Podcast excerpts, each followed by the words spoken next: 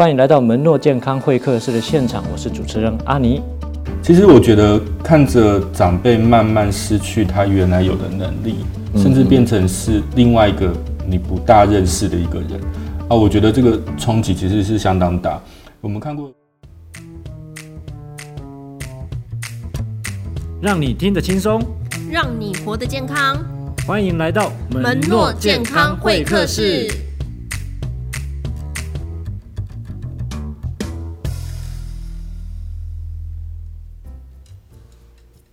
各位听众，大家好，欢迎收听由门诺医院制播的 Podcast 节目《门诺健康会客室》。那我们今天要谈的单元是跟长照有关的议题。那我们也预计用五到六集的节目，特别来讨论失智失智照顾这个几个重点。然后，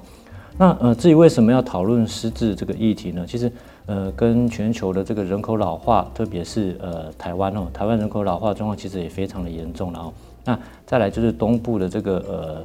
地理的区域其实非常的特殊的哦，就是呃，它是一个非常狭长，那呃，资源输送其实并不是这么的便利，然后，所以呃，相对的照在这个照护的资源上，其实是非常的不便。再就是，其实失智人口这几年也是逐年这个增加，然后，再就是呃，讨论这个失智的这一部分，其实也是因为着眼于呃，失智如果能够早期发现的话，那基本上对患者或者是呃照顾者这一部分，其实都是有一个。一个好处的，那患者的部分，呃，他的生活可能就可以获得提升；那照顾者的这一部分，他的压力也可以获得舒缓哦。那今天邀请的来宾是我们门诺医院的石正昌医师。那为什么要邀请他呢？其实是因为一一方面他是医者，那他也是呃，他就是这个神经内科这个专科医师，然后再就是呃。实实际是他也照顾了他的母失智症的母亲也好几年了，然后那我想说，在医同时是医者跟照顾者这个双重身份下，那呃经由他的分享，应该呃可以从失智照顾这一部分获得相当多的呃一个一些知识知识这个经验，然后那接下来就请石医师简单的自我介绍，跟顺便跟听众打个招呼好吗？好，大家好，我是门诺医院神经内科石正昌医师。那跟大家报告一下，目前我们失智的盛行率的话，在台湾话，六十五岁到七十五岁大概是百分之三，也就是说，当你在路上看到一百个六十五到七十五岁的人当中，有三个可能就有一些失智的症状。那随着年纪的增加，比例会越高，大概到七十五到八十岁这段期间呢，大概一百个就会有七个。那大家也许想不想想得出来，年纪越高越大，那九十岁会有多少？那大家的统计的资料是九十岁大概三个就会有一个。那目前台湾的失智人口大概是有三十万人。那未来五十年当中哦，这个人口哦大概速度增加非常快速，大概每天会增加三十个人。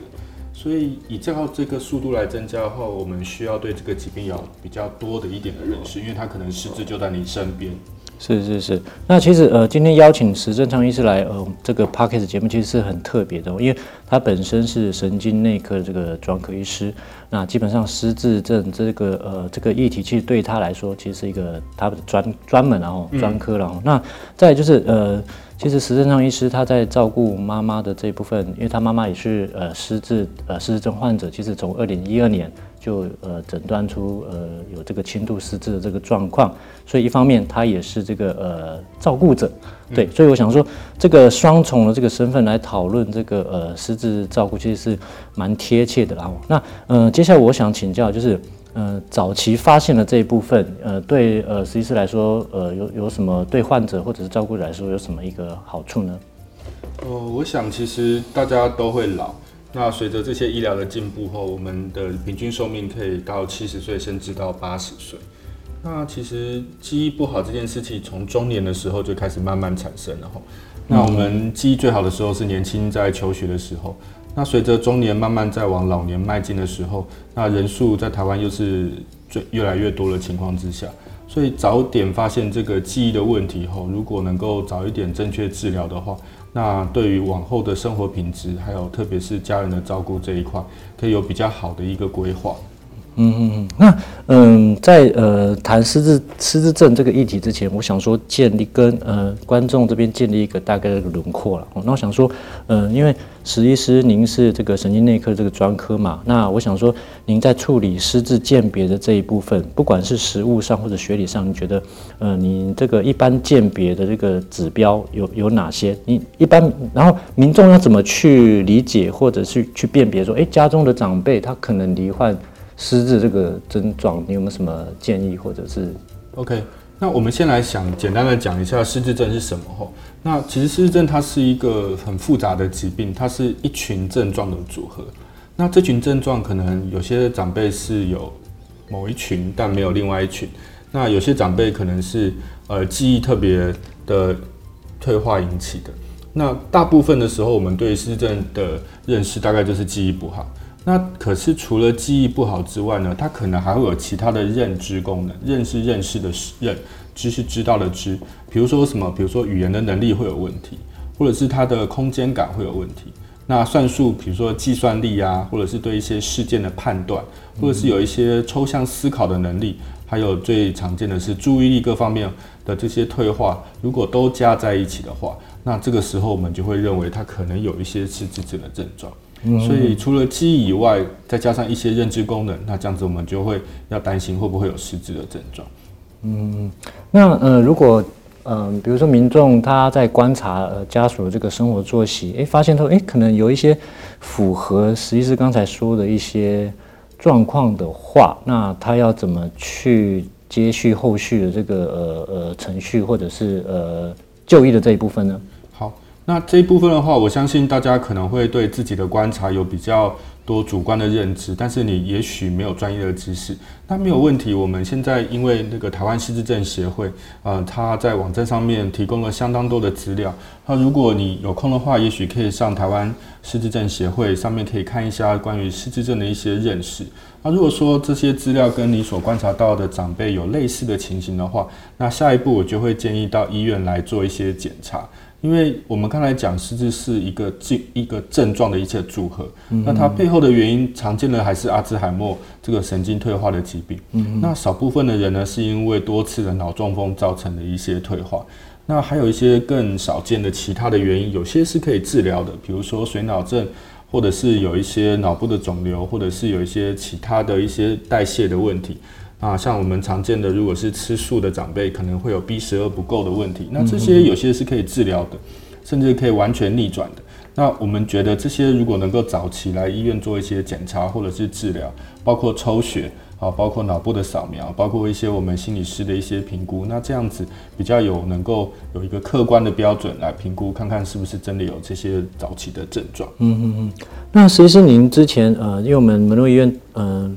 进社区其实有一段很长的一段时间了嘛。那实际是您呃之前你进到社区里面，那你有观察到一些呃，比如说呃失智症患者他在呃不管是照顾者或者是呃失智症病人，他本身遇到的一些难题，大概有哪些类别？他们怎么去处理这些事情？OK，在我们一般门诊的时候，其实呃是因为这几年来大家社会上不断的在呃的提醒大家关于失智的症状。那所以大家一有一点点记忆的问题，就会跑来求诊。但是实际上，在更常见的情况是，当患者已经到了中期以后，会发生一些妄想、幻觉，或者是一些呃不适合的行为的时候，那家属才会带来。那通常发生这些情形的时候，可能不是单单只有记忆力的问题，而是会影响到他的生活，甚至影响到他个人的安全。那甚至会影响到旁边跟他一起生活的人。那这个时候就会产生一个照顾的问题。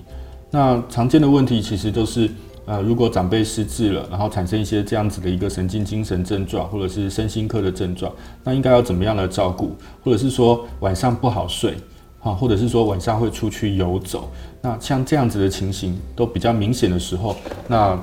家属会带着病人来，因为大概没办法再照顾下去了，所以照顾常常是。呃，家属决定要把病人带来的一个很重要的原因，但是我刚刚有提，因为这十几年来的呃，大家社会上对失智的认知，所以呃，比较早期的时候是记忆的障碍，那这个就会有可能会带到医院来，所以这个其实有轻微的症状有带来医院，但是也有比较重大的症状带来医院。啊，目前看到是这样。嗯嗯，那你刚刚提到那个幻想，我想说，嗯，幻想它，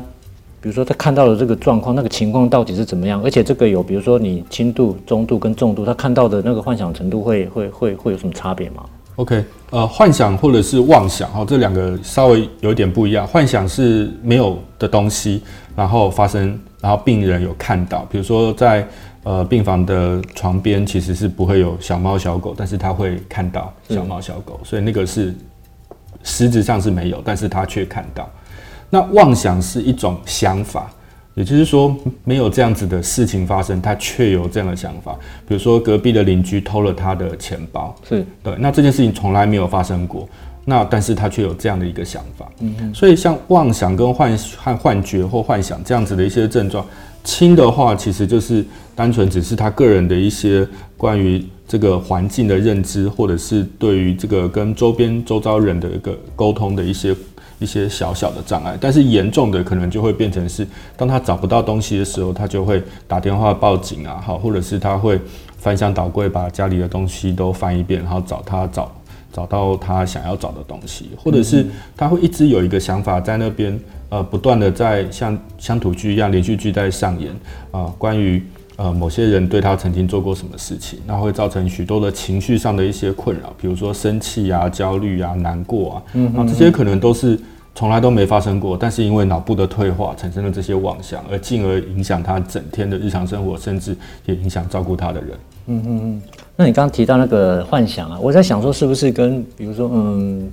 患者这个生活经验有关，他看到的东西会跟他的过去的生活经验有一些贴近吗？因为这让我想到说，嗯，比如说，呃，失智症它有一些治疗方式，可能是园艺治疗或者艺术治疗，或者是怀旧治疗这件事情。是对。那我想说，他他的这些幻想是不是跟他的这些生活经验有有一些连接？呃，有些时候是，但大部分的时候，他的幻觉其实呃常常是没有形状或者是不具体的。那这个就会跟他脑部的退化的严重度有一些呃有一些关联，那甚至有的时候也会跟他的呃退化的原因，比如说有的有的病人是因为脑中风之后造成的一个视视觉的一个一个缺损，所以当他看东西的时候，可能那个形状就会不大一样。嗯、对，所以像这样子的一个幻觉或幻想，其实呃每个病人都都有一些，但不完全一样。这样，嗯嗯嗯。那你刚刚说那个，呃，其实有提到，就是说有的病患他可能会半夜出去游荡啊，这一种这种状况。那这种呃行为控制的这个治疗，跟药物用药有关嘛？那他这一部分，呃，我们身为医者这一部分，我们怎么可以处置？哦、呃，像游走这件事情，其实是蛮复杂的。那嗯，我们在部落看到的是，其实部落住的环境跟在大城市不大一样。嗯，嗯，那有的时候你很难去把说他这样子的一个行为当成是一个错误，或者是呃生病的行为，还是说他其实不过是回到他早年童年的时候，或者是青少年时候的一个生活经验。比如说，我们有看到有一些呃游走的长辈，他其实是打算清早起来，然后去打猎，或者是要去啊、呃、某个特别的。记忆当中，小时候要去的一个地方，所以他就提早出去了。那那个提早的时间点可能是半夜一两点。嗯嗯，对。那这个在部落里面，我们有的时候也很难去说他，诶，这个是不是就是真的就是呃他原来想要做的事情，还是他是呃失智的一些症状？但是我们却会发现，在部落里面有一些很有趣的现象是，呃。他走得很远的时候，也许到了一个某一个呃杂货店，那杂货店也许都是部落的人，那他们也许看到他以后，也许就打个电话跟呃长辈的家里面讲说，哎，你的长辈现在走到这边来了，哦，那他们就会建立一个安全的一个一个环境，然后让长辈能够再再回到原来的家里。那如果是在城市的话，我想大概很快就会上新闻，哦，就是某某人 哦，之前也有很多的新闻。哈，就是走到基隆原来的老家，但是其实那已经是四十年前的地方，已经面目全非了，所以他就站在那个街道前面，然后望着他好像以前住的那个地方。嗯，哦，对，那游走的这一部分其实有点有点麻烦，因为药物的效果其实并不是那么的好。嗯，对，那如果真的我们要用药物去把它呃。抑制下来这个冲动，那其实也要付出一些代价，包括这些药物产生的副作用，包括不平衡、容易跌倒，或者是吞咽有点有的时候会有点呛咳，所以有时候用药物或不要药物，这个有的时候还是要跟家人啊，还有跟他的生活环境要做一些讨论，这样。嗯，那用药这件事情啊，其实呃呃，就实际是看到的状况啊，有有有哪些可能的一些一些。难题啊，我我觉得应该是两像两面刃这样子，这一部分人请其实跟我们分享一下好好？OK，就是如果是药物的话，像我们常见的是阿兹海默的疾病，那有药物没错，但是这个药物其实二十年了，没有再有更新的药物出来。是，那大家可以看一下，就是对比一下我们的新冠肺炎，大概不到一年的时间，疫苗就出来，甚至连口服药都有。但是对于失智，我们的认知它不像一只病毒那么单纯。所以它药物的发展其实二十年来其实进步相当有限。那我们现在可以用的药物，大部分我们能够说的，它的效果就是延缓它的退化，哦，让阿兹海默症病患里面脑部的一些呃蛋白质的堆积能够再减缓一点，那让它的功能能够再保留一些。那大概是这样。那如果是脑中风相关造成的一些失智症的话，那如果我们用的药物是预防中风的药，比如说好好控制血压、血脂、血糖，甚至让一些血管能够畅通，用一些阿司匹林这些药物，那这些药物不但是可以预防中风，那只要不要让中风发生，那它退化的程度就不会再继续往下降。所以有些药物是很有效，像预防中风这一类，但是有些药物像阿兹海默这样子的疾病的药物，它的效果就有一些有限。但不管怎么说，我们还是觉得早点用会比较好，因为早一点用，它退化速度比较慢。那我们在照顾上面，也许就会比较可以轻省一些。嗯，OK，那其实上半场的这一部分，呃，我们谈了蛮多的哦，就是实际是有提到失智鉴别，还有一些呃，您刚才分享的这个案例了。那其实，嗯，失智这一部分，目前药物的部分处理的还是有限嘛。那基本上就只能延缓嘛。哦，那我想说，呃，这也说明了一些医医疗这一部分其实还是有有有它的限度。那呃，但上半集的这一节目呢，我们我们可以从实习师的口中知道说，失智鉴别的呃一些学理上的一些实务上的一些一些方法了。那我想说，也让民众可以去了解说，哎，家里的长辈呃真的碰到这种状况的话，你是不是可以很清楚的有个概念去去去呃，也许寻求这个就医的这个这这个途径，然后。好，那我们接下来要进行下半场这个节目了。那下半场的节目，呃，实际是可能就是因为实际是过去，呃，一直到现在嘛，哦，从二零一二年开始，呃，实际是的母亲就罹患失智症。那当然一开始是轻度的啦，那照一路照顾到现在，其实也蛮长的一段时间了。那我们下半段的节目，呃，我们可能就请实习师跟我们分享，呃，这一部分就是照顾母亲的这个这个观察哦。那在我们进下半场之前，我们就先休息一下哈。各位朋友，大家好，我是李宗盛。因为母亲给我的感动与启发，在过去几年当中，我把这一份爱扩展为对老人家的关怀。我又何其幸运呢？真的非常幸运，得到大家的信任跟大家的参与。今天我要借这个机会跟大家讲一讲，我们已经完成了哪些事情。第一，我们完成了门诺医院护理之家；第二，我们完成了门诺基金会老人综合服务中心；而在今年，我们要启动的是年华大楼，作为长照人员的训练，跟永爱大楼是失智老人的这个之家。社会上因为有了你这样子乐意付出的人，使得匮乏的人得到温饱。贫病的人得到医治，失能的人得到照顾，老人家的日子过得安心、有尊严。今天我借着这个机会，在这里，让我说一声谢谢你。我们都会老，让爱早开始。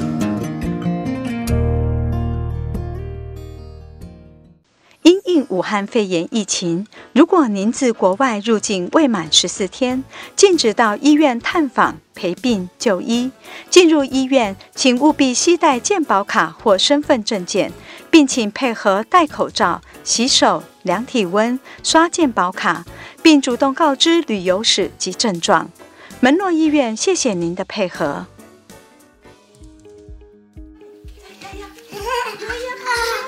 疫情影响了全世界，但您的爱心从未停下。您的心意持续地带领行动早疗团队，点亮每个偏乡家庭。行动早疗团队今年服务了六百多人次的发展迟缓儿童，进行了三十场的发展筛检、咨询以及卫教等社区活动，发展远距疗愈。陪伴家庭一同预备儿童入学，进入人生的下个阶段。感谢您一直以来的陪伴与支持，让这群漫飞天使能够尽早展翅飞翔。请听听来自孩子们的声音。我们是门诺行动早疗团队。哇，球好大哟！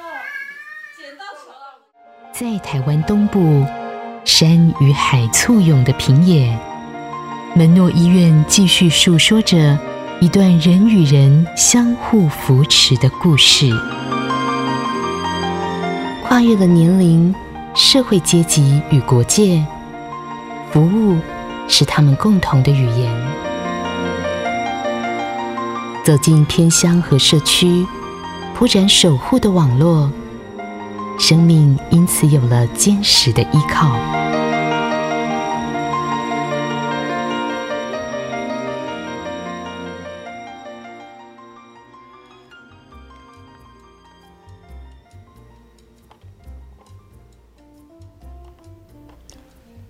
各位听众好，欢迎回到由门诺医院自播的 Podcast 节目《门诺健康会客室》。呃，我是主持人阿尼。然后今天很高兴邀请到史正昌医师继续跟我们讨论呃关于下半段的这个失智症这个议题。然后那其实呃我在上上半段的节目有提到说，史医师的身份其实是非常特殊的哦，因为他基本上他是神经内科医师，那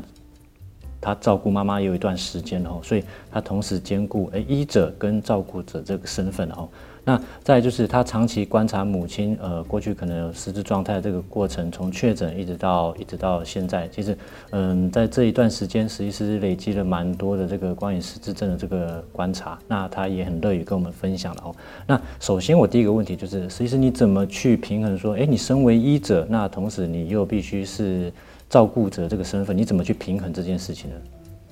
哇，这个问题其实还蛮大的。老实说，哎，我一直都在学习中。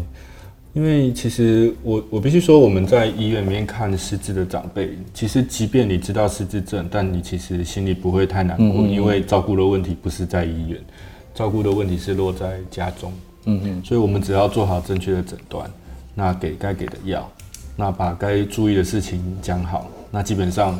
医生的工作就结束了。嗯嗯，对。可是当我面对的这个病人是我的妈妈的时候，而且，诶，小时候我跟我妈妈。在一起的时间还相当长，哈，因为爸爸在原地工作，所以其实心里是有点矛盾，或者是心里其实有点坎坷不安，好，因为你知道，其实你认识的人慢慢慢慢以后将会不一样，那面对这样子的一个心境，其实需要很大的调试。那我的信仰其实帮助我很多。那如果哪一天我的长辈不在了，那其实我心里的想法是，在至少在这段时间，啊，我能够尽我所能的去照顾他。好，用我能够所知道的去协助他。那基本上，这个对上帝我来讲，我我大概已经没有遗憾了哈。所以我想大概就从这个角度，啊，来去调试自己的心情。嗯嗯。当然，我觉得还有很多时候其实是不足的哈，因为我想任何人都是软弱。好，即便当医生也是一样。我们有的时候面对一些问题，其实常常会问啊，为什么是发生在我家？为什么是发生在呃妈妈身上？好，那。呃，她住在台北，那我在花莲，那我怎么样能够尽我所能的去照顾她？其实有很多的答案，其实是没有很多的问题，其实是没有明确的答案。但是我想，其实也许就是透过这样的一个方式，让我再重新去思考，说，诶，如果连我都有这样的问题，那可见我们啊、呃、越来越多的失智症的患者，那他的家庭同样也要去面对这样的问题，那他们怎么办？如果我是当医生，我都没有一个明确的方法或一个答案，那其实。肯定这个问题是相当严重。嗯嗯嗯，对。那您之前有分享，就是说，哎，你妈妈你拿药给她吃的时候，她反而会有一个嗯、呃、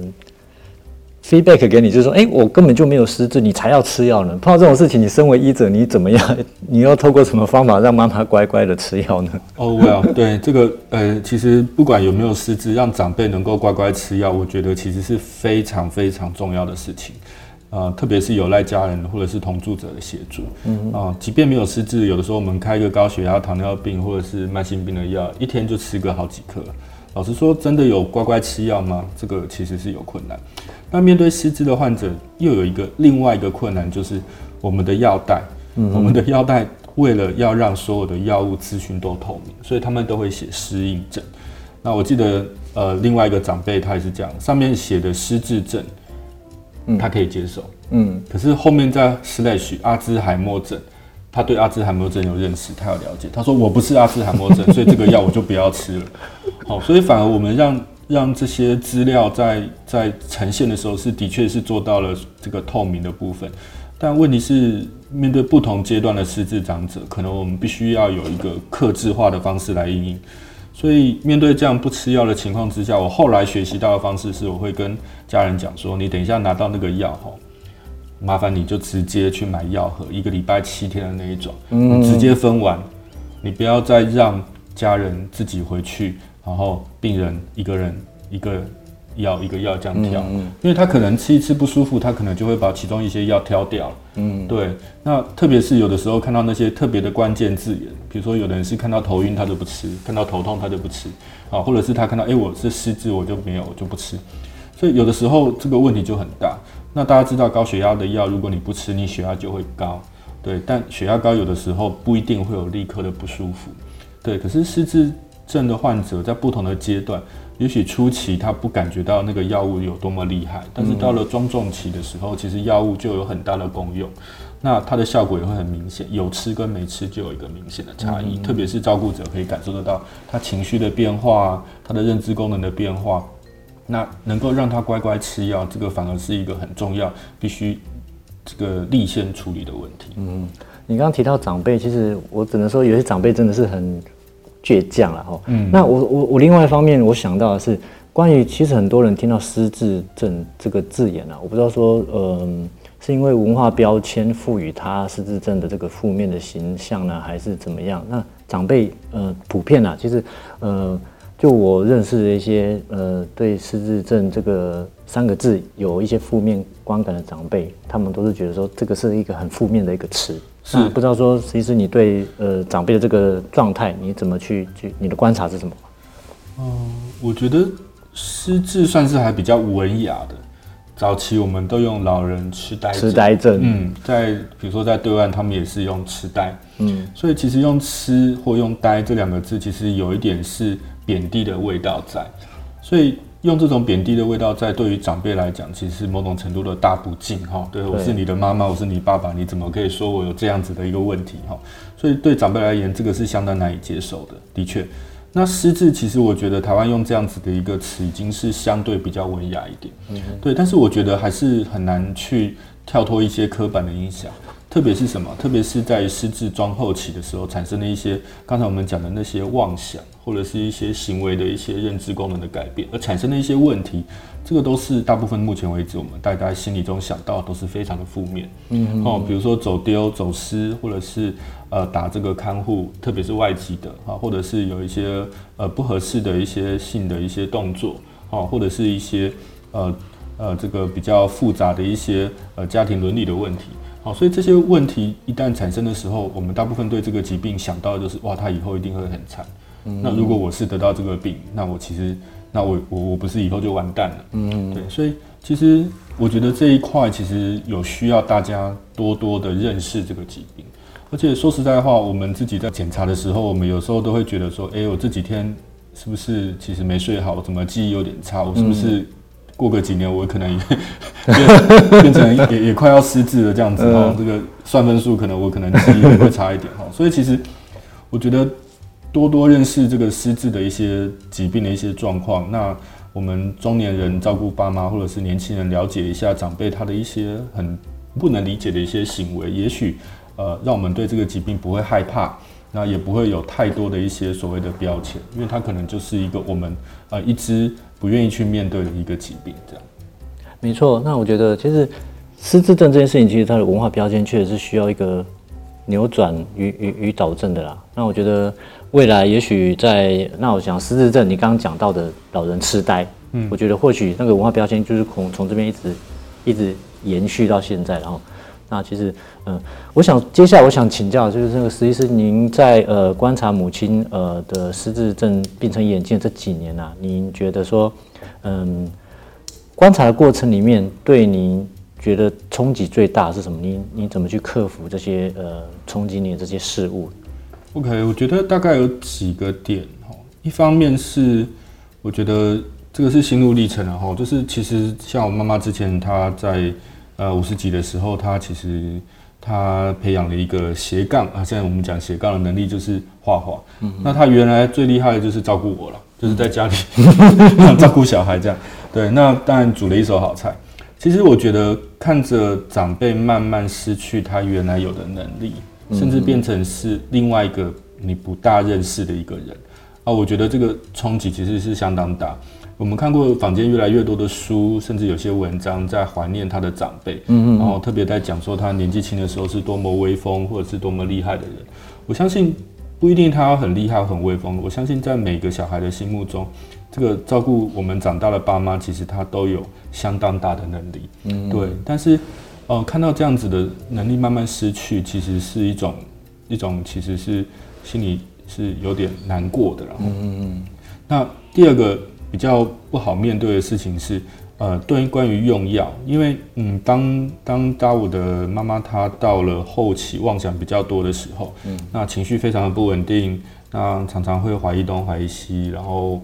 呃会怀疑家人有偷他的东西，对，所以到后来越来越困难的时候，即便是原来的药物也没有办法完全压制的时候，嗯，哦，特别是疾病进程走了好几年之后，那要不要用抗精神病的药物？所以这个也是一个很挣扎的地方，因为像我在门诊，我都会跟家属讲说，诶，其实你如果要让他稍微安静一点，或者是比较冲动好一点的时候，那你就可以用一些，我们会考虑用一些抗精神病药物。但是这类的药物要从低剂量开始，然后要注意他走路会不会有问题，然后他的吞咽会不会有问题，因为常常因为一口气用太多，所以他就一直昏睡，甚至走路不好走，吞咽会呛到。可是当这件事情跑到我自己身上的时候，我就会觉得说，诶，这个药就不是那么的好调。嗯嗯。好，特别是我可能要要要很长的一段时间去观察啊，他的这个药物的一个反应。对，所以家人的观察啊，长时间的观察可能是很重要的，特别是在协助啊这个调整药物的剂量还有种类的时候。所以这个也是一个非常挑战的事情啊，因为其实。不长太多时间在家了，所以这个时候要去评估，呃，其实也是相当的困难。嗯，那其实你可以分享一一件一两件啊，过去就是你觉得说在陪伴妈妈这一段呃过程里面，让你觉得又好气，但是又觉得很有趣的一个一个一个经历。又好气，生气哦，其实。我记得有一次，大概也是最近一次这个疫情发生的一件事情哈，就是在疫情当中的时间，那他为了去，呃，他的化妆品用完了要去百货公司去买，哦、还记得要化妆，对，他的保养品，对，然后特别要去原百去买，对，然后但是呢，在在到了今呃到了去年的时间，他的退化已经让他没有办法、嗯、呃操作捷运的悠游卡，没有办法上公车去。呃，跟公司讲，呃，跟公车的司机讲说他要去哪里，所以这些功能都上市的时候，他大概只能找家人一起陪。嗯，对。但是事实上，家人也是也是很辛苦。为什么？因为他在公车上的时候，大家知道疫情期间要戴口罩。对，对啊。那长辈有的时候在这个时间，有些时候没办法配合，所以他不时的就因为可能呼吸不到空气，所以就把口罩拿下来。那这时候我们的司机也非常的嗯守法哈，所以这个工作司机就说，那不然你不戴口罩，我就不载你，所以就把这个长辈砍下车哈，所以就走路回家这样。所以为了要去买一个保养品哈，没办法坐捷运，没办法坐公车，所以其实相当辛苦。那有一次我回台北的时候就说好，不然这样子我就带你去好了。嗯嗯。结果我们的确捷运也没办法，公车也没办法，最后我老妈就决定要用走的，就从罗斯福路。二段，然后开始往，诶、欸，这个宝庆路的原白走，嗯，哦，那大家知道疫情嘛，哈，路上没有什么车，嗯，所以那对于失智的长辈来讲，他们的视觉其实和他们对周遭环境的认知啊，都会有一些困难，所以他其实不是在看红绿灯过马路，他是看旁边有没有车在过马路，嗯哼，那大家可以想象一下，罗斯福路平常是车水马龙，在疫情的期间其实没有什么车，所以他看了就要冲了，即便是红灯。所以我在后面非常的急，我想说哇，这样怎么得以？哦，那他不管，他就是继续走。然后他那一次为了要去买那个东西，发现他公车也达不到，捷运也达不到，非常的生气，情绪非常的亢奋，然后他就一路走，很生气的一直往前走，然后就在后面一直跟。他从罗斯福路一路走，走到快到那个中正纪念堂的地方。那因为那边是一个大的十字路口，所以他决定就是顺着马路走，于是就走到总统府前面。嗯。呃，应该是说总统官邸这附近。那接近总统官邸的时候，我们就发现其实有点尴尬了，因为那时候有不少的人在做示威抗议疫苗这件事情。嗯、对，那有很多的警车，有很多很多的一些示威的人。那我在想说，那这个地方应该要应该要跳过，然后因为没办法走了。嗯、那但是因为妈妈她语言的关系，她其实没有办法再表达。那所以这个时候就非常的僵持不下，好要用拉的也拉不动她哈。所以后来透过警察的方式。当然，她也是非常生气，也非常难过，然后就上了计程车，嗯哼，然后一路哭，然后我们一路好言相劝，然后带离了呃总统官邸附近。嗯哼，下了车之后，她还是坚持，对她还是要继续走。那可是这时候他已经不知道那个路怎么走了。我后来想一想啊，好像不买不行哈，还是帮他买了啊。所以，所以我们就旁边叫一台计程车，就搭了计程车，然后直接。就到了原百，然后他到了那个柜姐那边，然后找了他要的东西，然后我们买了以后搭车回来，这件事情就告一段落。对，他满他满意了，他满意了。对他的嗯，你说他的固执吗？或者是他原来想要做的事情，他他他终于得到了。但是对我而言，我就觉得这样就不大 OK 了，因为如果嗯他在家人就休息的时候，他就自己开个门出去，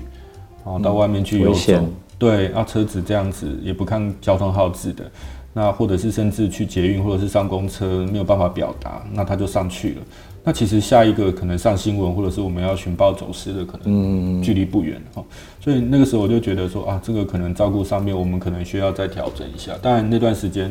哦，疫情的关系，所以大家所有的长辈都关在家里面，退化又是退的特别厉害。嗯，对，所以那段时间我们后来就跟家人讨论说，也许我们应该哦，又要考虑就是住院来调药这样子。嗯，所以也感谢这个寿丰分院的王乃燕医师啊，让妈妈能够哦，在在这个住院然后调药。那调完药之后，就像我刚才讲的。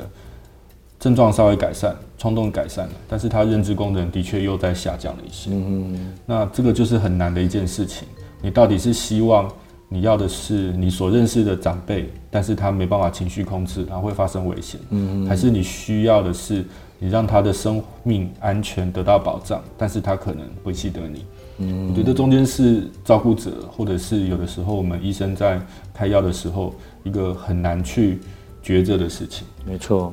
那其实照顾者在呃照顾失智症家属的这一部分哦，其实我觉得他们要面对非常多的课题啊。那特别是呃长辈慢慢能慢慢失去他原有的这个能力，甚至变成另外一个人嘛。那可能不认识自己，那可能也不认识照顾他的人。那我们要克服的，不管是心理因素、生理因素，其实蛮多蛮多都要学习的。那我想说，今天呃节目的最后一个提问呢，我想说呃。可不可以请石正昌医师就医者的医者跟照顾者这个角度，呃，对，呃，说这个照顾者家属一个鼓励或者一些建议呢？我想，呃，如果是已经是确定有失智症的长辈，那我的想法是在家里的人，你还有机会可以多陪陪他的时候，嗯哼，在他还认识你的时候，我觉得多花一点时间在他身上。是，因为接下来他可能就不大认识你了。是，像我现在有的时候回忆的时候，回忆我的妈妈不是现在的这一位，是之前的那一位。对，然后有的时候会对不起来。对，那对于已经好、哦、已经是中重度的长辈，那我觉得可能呃中重度失智的长辈，那我觉得家人要讨论的事情可能会比较更现实一点的是，你怎么去照顾他？嗯，对，你的照顾的能量要到什么程度？像我们在东部，有的时候偏向有许多的长辈，就是独自在家，或者是夫妻两老在家。其实我在台北的长辈也是这样，但是小孩因为工作的关系，离乡背景，常常不在家。那现在就是有一些社区上的有些资源，包括长照的服务啊，包括一些呃师资据点，或者是有一些 NGO，比如说教会或者是一些其他，他们有提供相当多的一些服务，特别是在白天的，嗯、我觉得应该要善用这样子的一个资源。嗯，好，因为也许你白天没有办法照顾，但是至少白天有其他的人跟他有一些互动，啊也许可以帮忙看一下。对，那提有的时候他们也会提供一些不错的服务或者是一些课程，可以让长辈能够继续啊，让他的脑部能够活化，能够退得比较慢一点。嗯嗯，所以我觉得大概。呃，对于这些服务，我觉得我们可能要多一点的认识，这样。嗯，那今天实在也非常谢谢施正章医师的这个这个分享哦。那从失智症的呃这个治疗这个轮廓，一直到呃他在社区的这些看见，那一方面他也分享他多年来呃照顾呃失智母亲的这个观察，对，其实对呃。对很多人来说，这些资讯其实都是非常非常的实用了哈。那其实失智症，嗯，刚刚进行的讨论，其实我们有一个结论就是，失智症如果能够及早发现，那不管是呃对患者或者照顾者，其实都是会有一个一个一个很好的结果的。我想应该是这样吧。嗯，对对对。我觉得早一点发现，早一点治疗，大家很多事情，诶，需要提早做的，我觉得早点安排，这样很好。对对对。好，那今天也很谢谢石正昌医师这么丰富的这个分享了哈。那节目的最后，我也跟各位观众提醒一下了哈。那其实门诺健康会客室它是有呃花里门诺医院所制播的 Podcast 节目。那其实各种身心灵健康的议题都可以在这里被听见。那如果你觉得我们的节目对你有帮助的话，那欢迎呃您持续收听赞赞助我们哈。那我们下次见，拜拜，拜拜。